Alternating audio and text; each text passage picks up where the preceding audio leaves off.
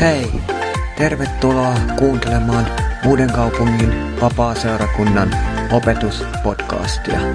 Lisätietoa seurakunnastamme saat osoitteesta lahdeseurakunta.net. Antoisaa kuunteluhetkeä.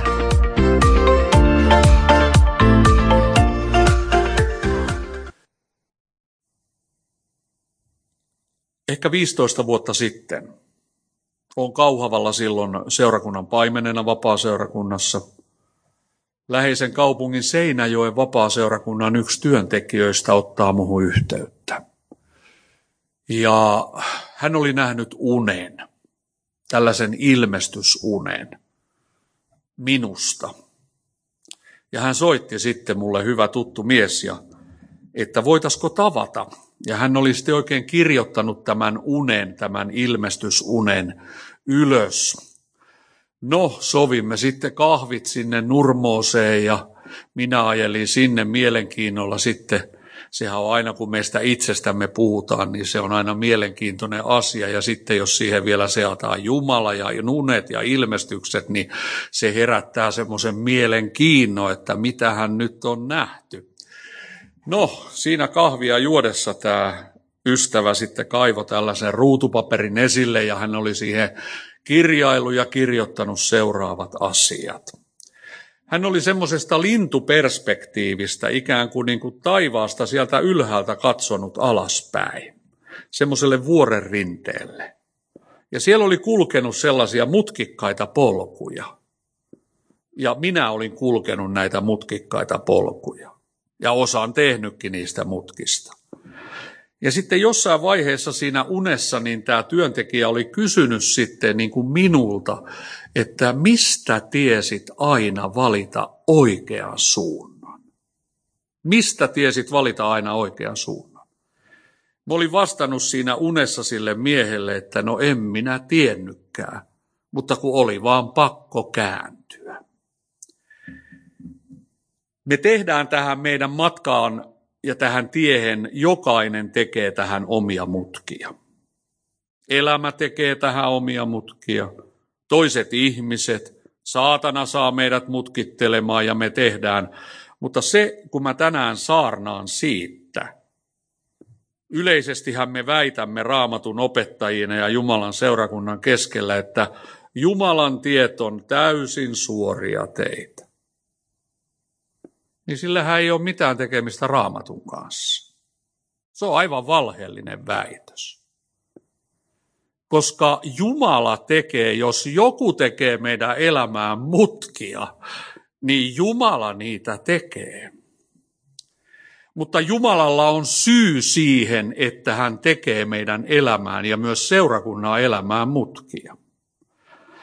Ja jos nyt ajattelet, että puhuuko Nokian pappi omiansa, niin ei se puhu. Me mennään tänään toiseen Mooseksen kirjaan, lukuun 13, ja sieltä vain 2 jaetta tänään. Toinen Mooseksen kirja, luku 13, ja sieltä 2 jaetta, jae 17 ja 18, ja ne kertoo Jumalasta, joka tekee mutkia matkaan. Ja kun Jumala tekee mutkia matkaan, niin hänellä on aina tietty syy siihen asiaan. Luetaan täältä toisesta Mooseksen kirjasta 13. luvusta, jakeet 17 ja 18. Tutusta kohdasta. Kun Faarao oli päästänyt israelaiset, Jumala ei johtanut heitä filistealaisten maan kautta vievää tietä, vaikka se oli suorin. Sillä Jumala ajatteli, että kansa katuisi nähdessään sodan syttyvän ja palaisi Egyptiin. Sen sijaan Jumala johti kansan kiertämään autiomaan kautta Kaislamerta kohti. Israelilaiset lähtivät Egyptin maasta taisteluvalmiina. Ennen kuin menen tähän tekstiin, niin väitän hyvin vakavan väitteen suhteessa Raamatun kääntäjiin. Tässä jakeessa 17 sanotaan, että Jumala ajatteli. Sehän on valtava asia, että Jumala ajattelee meidän puolesta. Mutta mä väitän näin, että tämä ei ihan kokonaan, niin kuin tämä ei ole käännetty niin kuin tämän pitäisi. No mun henkilökohtainen mielipiteeni tähän asiaan voi olla, että joudun tästä nyt sitten johonkin konklaaviin puhutteluun, muuhunkin kuin emännän puhuttelu. Emäntä nyt puhuttelee aina, mutta johonkin konklaaviin, niin eihän kysymys ole pelkästään siitä, että Jumala ajattelee, vaan Jumala tietää ennalta käsin jo kaiken. Jumala tiesi jo ennalta käsin sen, mitä Israelin kansa tulisi kohtaamaan, jos hän johtaisi heidät filistealaisten maan kautta. Eli ydinasia tänään on se, että Jumala tietää aivan kaiken. Hän näkee, mikä reitti on meille kaikkein paras.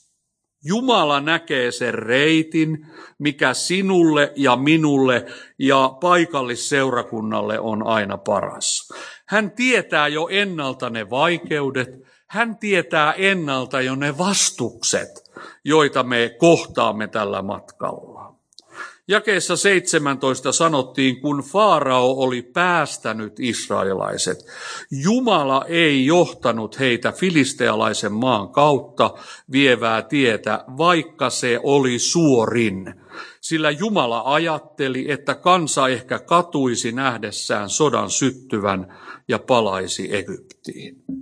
Tänään on kysymys siitä, että saako Jumala johdattaa meitä sillä tiellä, millä me kuljemme, vai valitsemmeko me sen tien, jolla Jumala saa sitten meitä johdattaa ja siunata?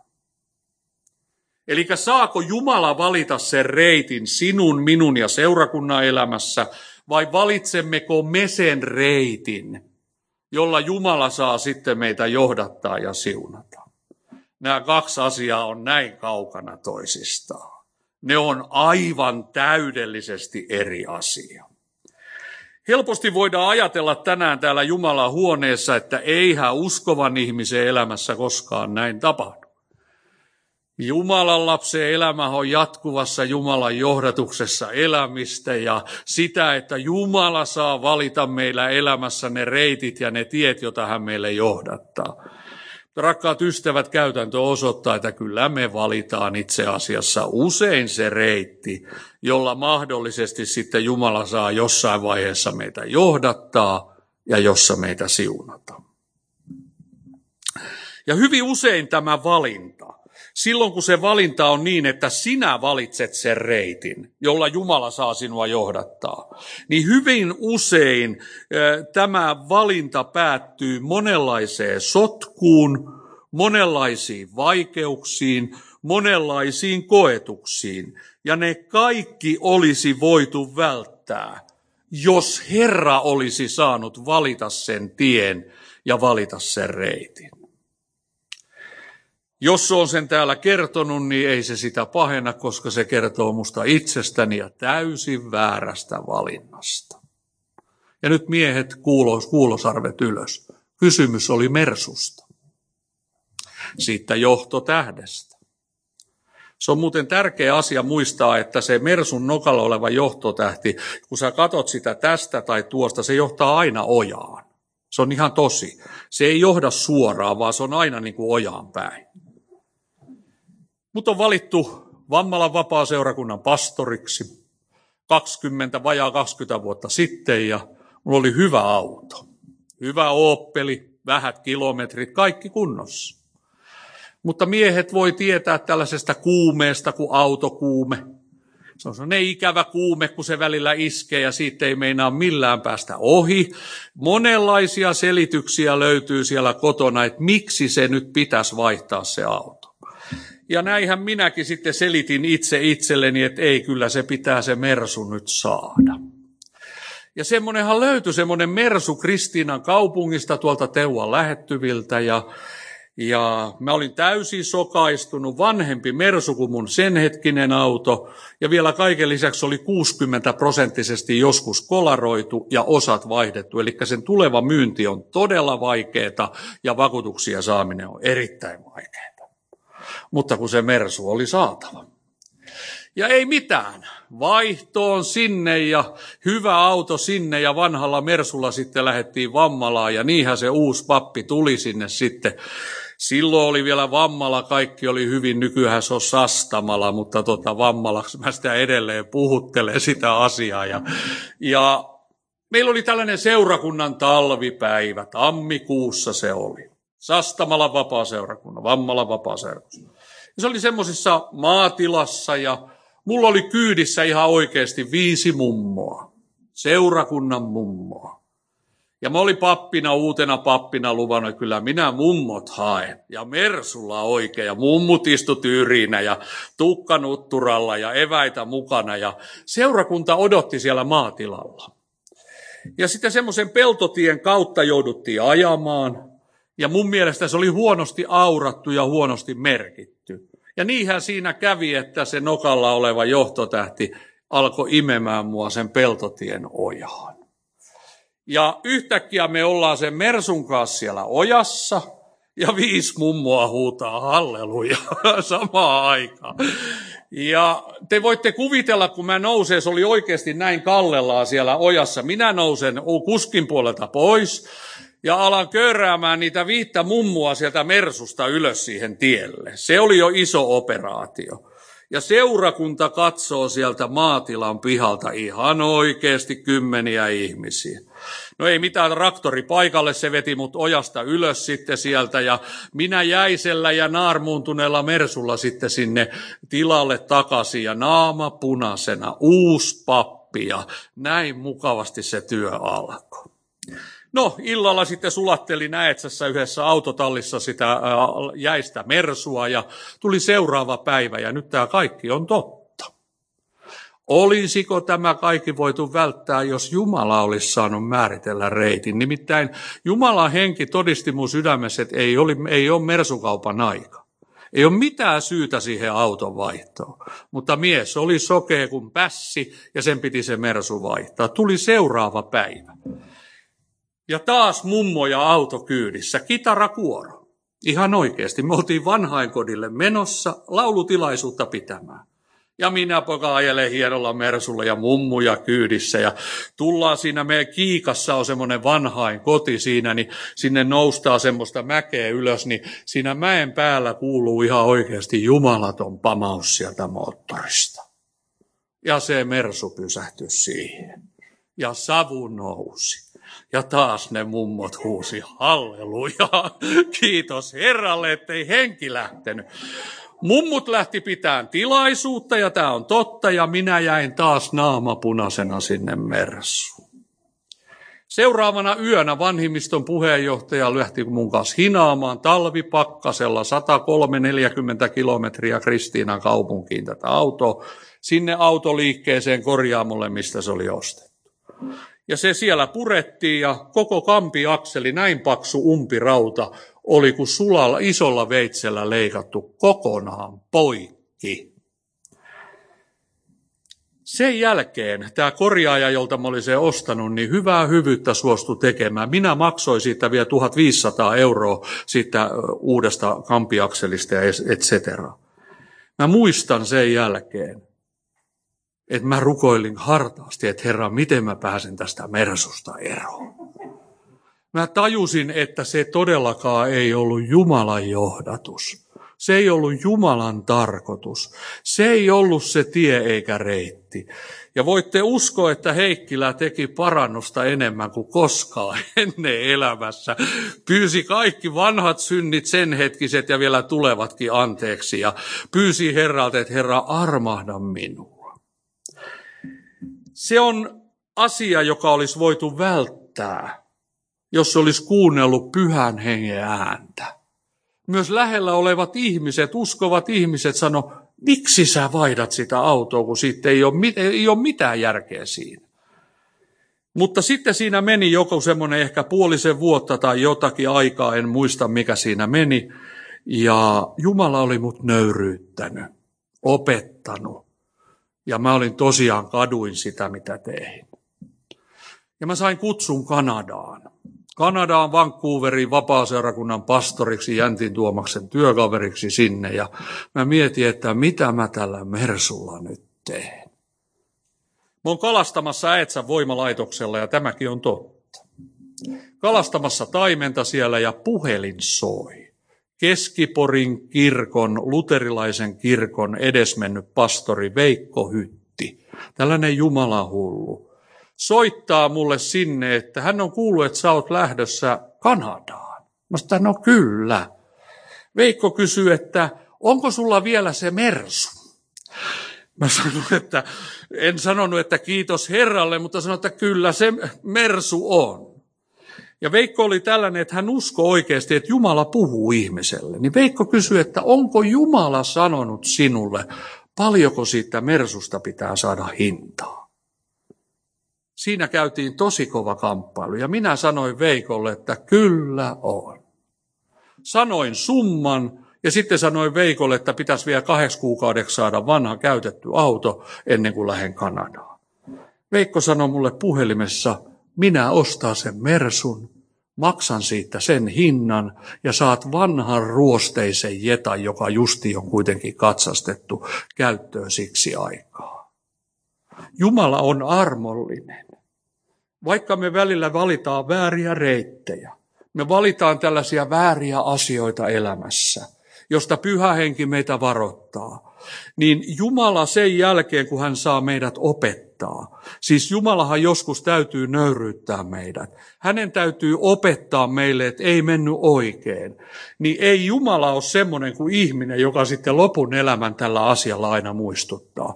Jumala voi kääntää jopa siunaukseksi meidän virheemme, jos me opimme, jos me otamme varteen ja teemme parannusta näissä asioissa.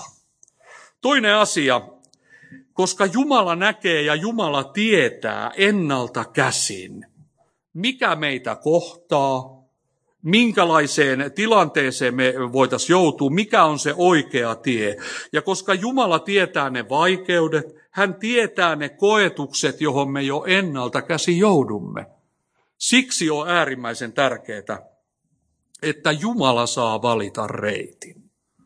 Mutta se ei ole helppoa meille ihmisille. Ei ole helppoa odottaa. Usein rukoilen ihmisten puolesta nämä liikennevalot. Punainen, oranssi ja vihreä. Ja siinä kohtaa, kun rukouksessa koen, että palaa vielä oranssi valo tai se punainen valo, niin monta kertaa alttarilla tai pöydän koskella, missä on rukoiltu, niin koen siitä ihmisestä, että nyt se ei tuntunutkaan hyvälle. Meille ihmisille on vaikea odottaa sitä, että se vaihtuu vihreälle valolle. Meille ihmisille on vaikeaa myös se, että se punainen valo palaa ja Jumalan henki sanoo, ei ole eteenpäin menemistä. Tämä ei ole oikea tie eikä oikea rietti. Mutta koska Jumala näkee ennalta käsin kaiken, niin se on tärkeä asia, että hän saisi johdattaa seurakuntaa ja hän saisi johdattaa myös meitä henkilökohtaisesti. Sillä väärällä tiellä, josta nyt täällä jakeessa 17 meille sanottiin, luetaan se vielä uudestaan. Kun Faarao oli päästänyt israelaiset, Jumala ei johtanut heitä filistealaisten maan kautta vievää tietä, vaikka se oli suorin, sillä Jumala ajatteli, että kansa katuisi nähdessään sodan syttyvän ja palaisi Egyptiin. Ei ollut vielä Jumalan kansa kypsä taistelu. Vaikka Raamattu sanoo, että he lähtivät taisteluvalmiina. Mutta jos Jumala olisi vienyt heidät suoraa tietä filistealaisten maan halki, niin he ei olisi kestänyt sitä sotaa, mikä silloin nousi. Hehän joutuvat myöhemmin sotaan Egyptin kohdalla, Kaislameren rannalla, mutta tässä kohtaa Jumala ajatteli, Jumala ennalta käsin tiesi, että kansa ei ole valmis siihen. Se ei ole valmis kohtaamaan niitä koetuksia, niitä vaikeuksia, mitä edessäpäin on. Ja se johtaa meidät hyvin vahvasti siihen ajatukseen, jota olen nyt miettinyt tätä saarnaa ajatellessa, on se, että saako erämaa kouluttaa ja kasvattaa meitä. kasvattaako ja kouluttaako Jumala meitä aina vain siellä ilmestysvuorella, syvien, voimakkaiden, hengellisten kokemusten keskellä, vai kasvattaako ja kouluttaako Jumala omaa kansaansa ja omaa ihmistä, sitä Jumalan lasta, josta täällä puhuttiin, kasvatetaanko meitä erämaassa? Väitän, että kyllä kasvatetaan. Jos suostumme siihen kasvuun. Ja siellä erämaassa tilannehan on se, että siellä ei pärjää ilman Jumalaa. Ei Jumalan kansakaan olisi sitä, mutta jos kansa olisi tässä kohtaa jo nähnyt se filistealaisten ja sieltä nouseva sodan, he olisi päättäneet palata takaisin Egyptiin. Ja nämä on tuttuja vaiheita meidän uskon elämässä, seurakunnankin elämässä, mutta Jumala tietää ennalta käsin kaiken. Sillä väärällä reitillä on liian kovat koetukset, liian kovat vastukset, ja se saa aikaan sen, että ei enää uskalleta mennä eteenpäin. Jae 18. Sen sijaan Jumala johti kansan kiertämään autiomaan kautta, Kaislamerta kohti. Israelilaiset lähtivät Egyptin maasta taisteluvalmiina. Ja nyt mennään siihen asiaan, jota alussa sanoin. Aina se, mikä näyttää helpolta, ja aina se, mikä näyttää suoralta reitiltä, ei sittenkään ole Jumalan reitti. Jumala ei vie meitä aina sitä helpointa tietä lävitse. Mutta Jumala ei myöskään aina vie meitä sitä suoraa tietä lävitse. Ja se suora reitti ja se paras reitti, se ei ollut oikea reitti. Jumala johdatti tämän taisteluvalmiin kansan. Inhimillisesti ajateltuna, ajatelkaa, se oli taisteluvalmis. Ne oli valtavat ihmeet kokenut Egyptissä. Nehän olisi voinut ajatella, me ihmiset, no tämähän kansa pärjää mitä vaan. Mutta Jumala tiesi oman kansansa. Hän johdatti heidät kulkemaan erämaan kautta. Nyt mennään lopuksi sinne erämaahan. Mä väitän, että sinun ja minun ja seurakunnan elämässä on aina ja tulee olemaan niitä vaiheita ja aikoja, jolloin Jumala vie meidät erämaahan. Erämaa ei tunnu koskaan hyvältä. Liian usein ajatellaan, että erämaa on rangaistus jostakin synnistä, omista virheistä. Ei, Jumala johdatti kansan kulkemaan erämaan kautta kohden päämäärää. Vanhat saarnaajathan on saarnannut paljon tästä ja itsekin joskus niitä kuullut eri tilanteissa, että Jumalan kansa kulkee aina erämaassa niin kauan, kunnes me ollaan kerran perillä. Tietyllä tavalla me kuljetaan erämaassa. Me joudutaan kulkemaan täällä erämaassa. Ja se on se, että Jumala johdattaa meidät erämaan kautta. Aina kohden määrän päätä, kohden sitä Kaislamerta. Hän johdattaa meitä sanan, pyhän hengen ja rukouksen kautta. Mutta siellä erämaassa kulkeminen ei ole helppoa.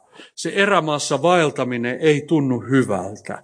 Ja yksi osa tätä erämaassa vaeltamista on hyvin surullinen asia. Liian paljon Jumalan kansan jäseniä vaeltaa yksin erämaassa.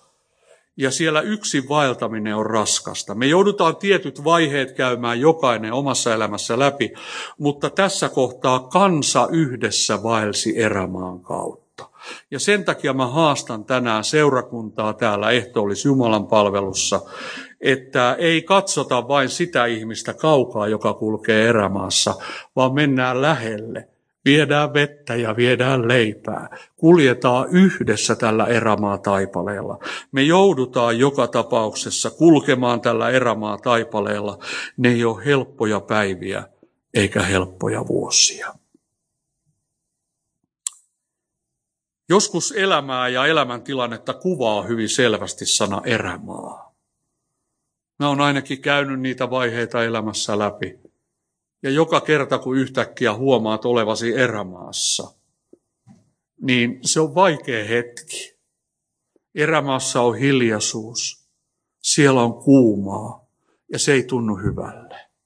Mutta erämaa on paikka, joka saa meidät huutamaan Jumalaa avuksi. Herra, armahda ja auta meitä. Herra, johdata meidät oikealle tielle, johdata meidät kohden sitä päämäärää. Kun Jumalan henki antoi tämän sanan, niin näin merkillisen näyn ja ilmestyksen kotona. Näin kuvan siitä erämaasta ja siellä erämaassa, missä Jumalan kansa ja myös minä aina välillä vaellan, niin siellä oli sellaisia monttuja, syviä monttuja. Ja näiden monttujen päällä oli semmoiset vanhat kannet. Ja sinne montun luo johti hyvin tuttuja jalanjälkiä. Ja tunnistin, että siellä on myös Veijon jalanjäljet. Ja mä herralta kysyin sitten tätä asiaa, että taivaan Isä, mitä haluat puhua tällä? Ja nyt mä vien teidät sinne erämaahan ja vien sinne monttujen keskelle. Kuulostaako tutulle? Nimittäin yhden montun kannen päällä luki mökötyksen kansi. Mä oon aina kerran kuussa siellä. Aina kerran kuussa. 33 uskossaolovuotta ja kerran kuussa mä oon siellä mökötyksen kannen alla. Mulla on, niin kuin olen sen ennenkin sanonut, mulla on erittäin viisas vaimo. Hän antaa noin 2 vuorokautta olla siellä mökötyksen montussa.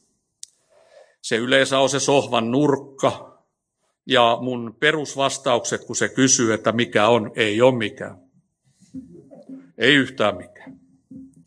Ihan tässä näitä omia asioita käyn läpi ja näitä, ja sitä mökötystä jatkuu noin 2 vuorokautta, ei yhtään yli. Ei yhtään yli. Sitten 2 vuorokauden päästä niin rouva sanoi, että nyt Heikkilä loppu.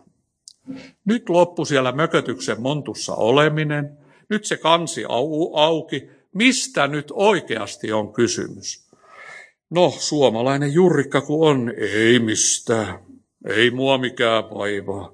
No näkeehän hän, että sua vaivaa joku. Eikö sen nyt voisi puhua sen asiaa ulos? Ja sitten hän on myös hyvin sitkeä, ei kärsivällinen enää siinä vaiheessa. Ja tämä asia puhutaan nyt tänä iltana sitten halki. Ja sitten se alkaa se pitkä vuodatus, yleensä se lähtee sieltä lapsuuden maisemista ja käydään sitä montun pohjaa läpi siellä ja kunnes mä sitten loppujen lopuksi saa sanottua sen todellisen syyn. Ne on merkillisiä ne montut. Sitten siellä oli semmoinen toinen monttu, josta mä aina välillä löydän itteni. Elikkä minähän olen miehenä sellainen, että mä mielellään ressaan niin kuin vuoden tai puolen vuoden päässä olevista asioista. Seurakunnan paimenena, perheenpäänä ja kaikissa asioissa, että mä oon aina niin kuin siellä vähintään puoli vuotta niin kuin etuajassa. Ja mä ressaan ja murehdin.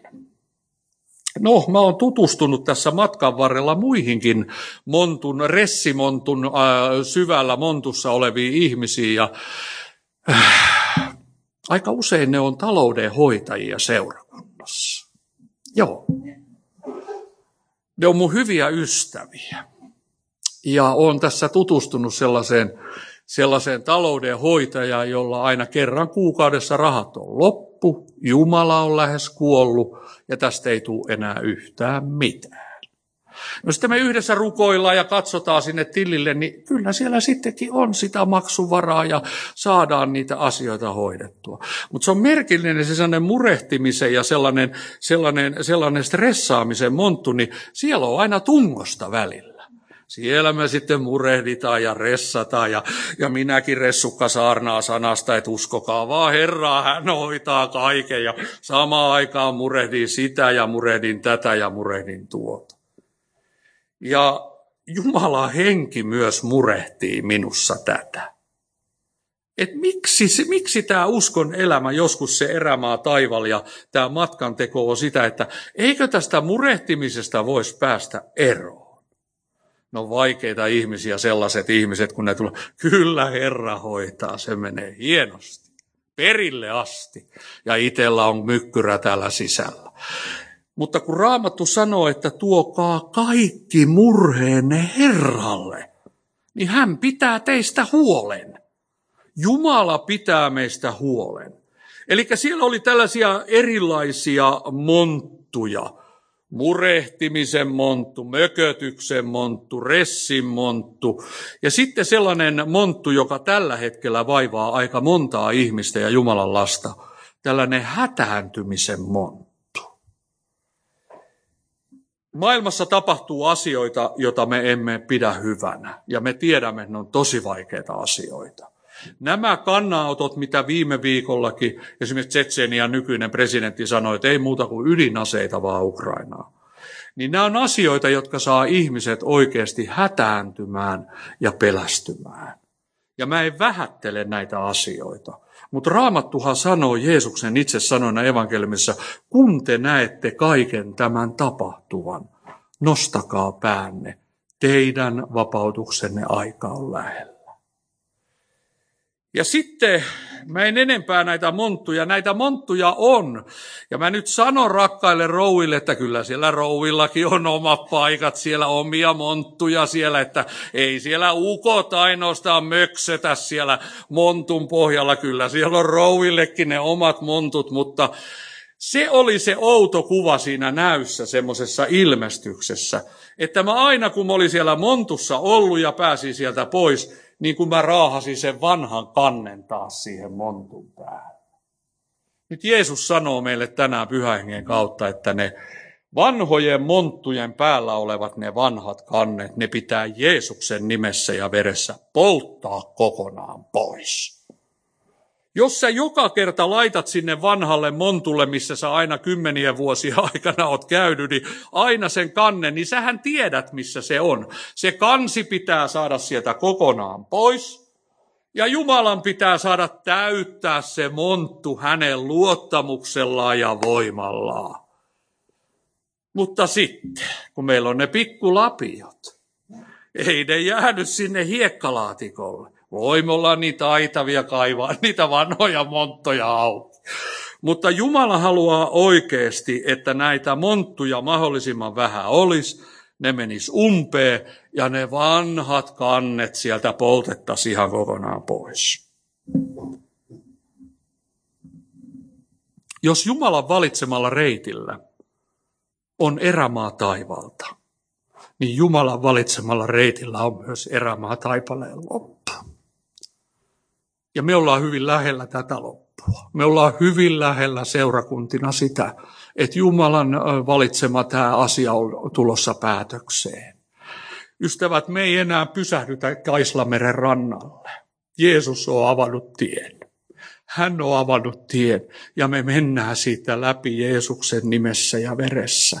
Ja Jumalan kansa kulkee erämaata, mutta jos sillä on erämaata, niin sillä on myös loppu. Tänään tärkein asia tässä seurakunnan ehtoollisjuhlassa on se, kuka valitsee sinun elämässä reitin? Jumala vai valitsetko sinä sen reitin, jolla Jumala saa siunata?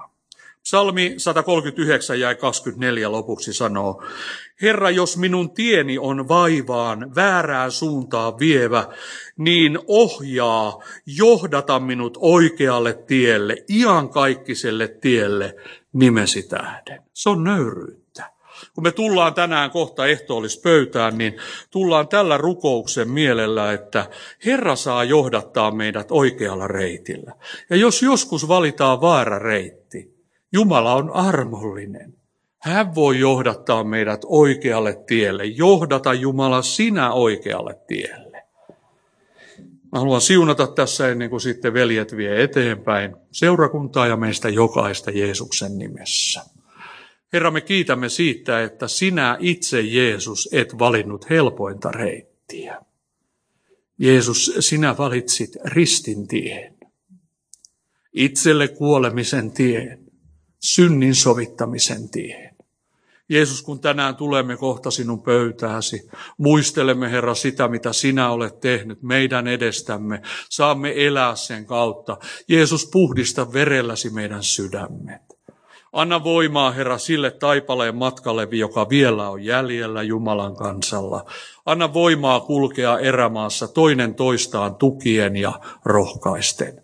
Ja Isä, rukoilen, että tämän sunnuntai Jumalan palveluksen jälkeen joidenkin ihmisten elämässä nämä vanhat montut menee kokonaan umpeen ja vanhat kannet poltetaan. Aamen.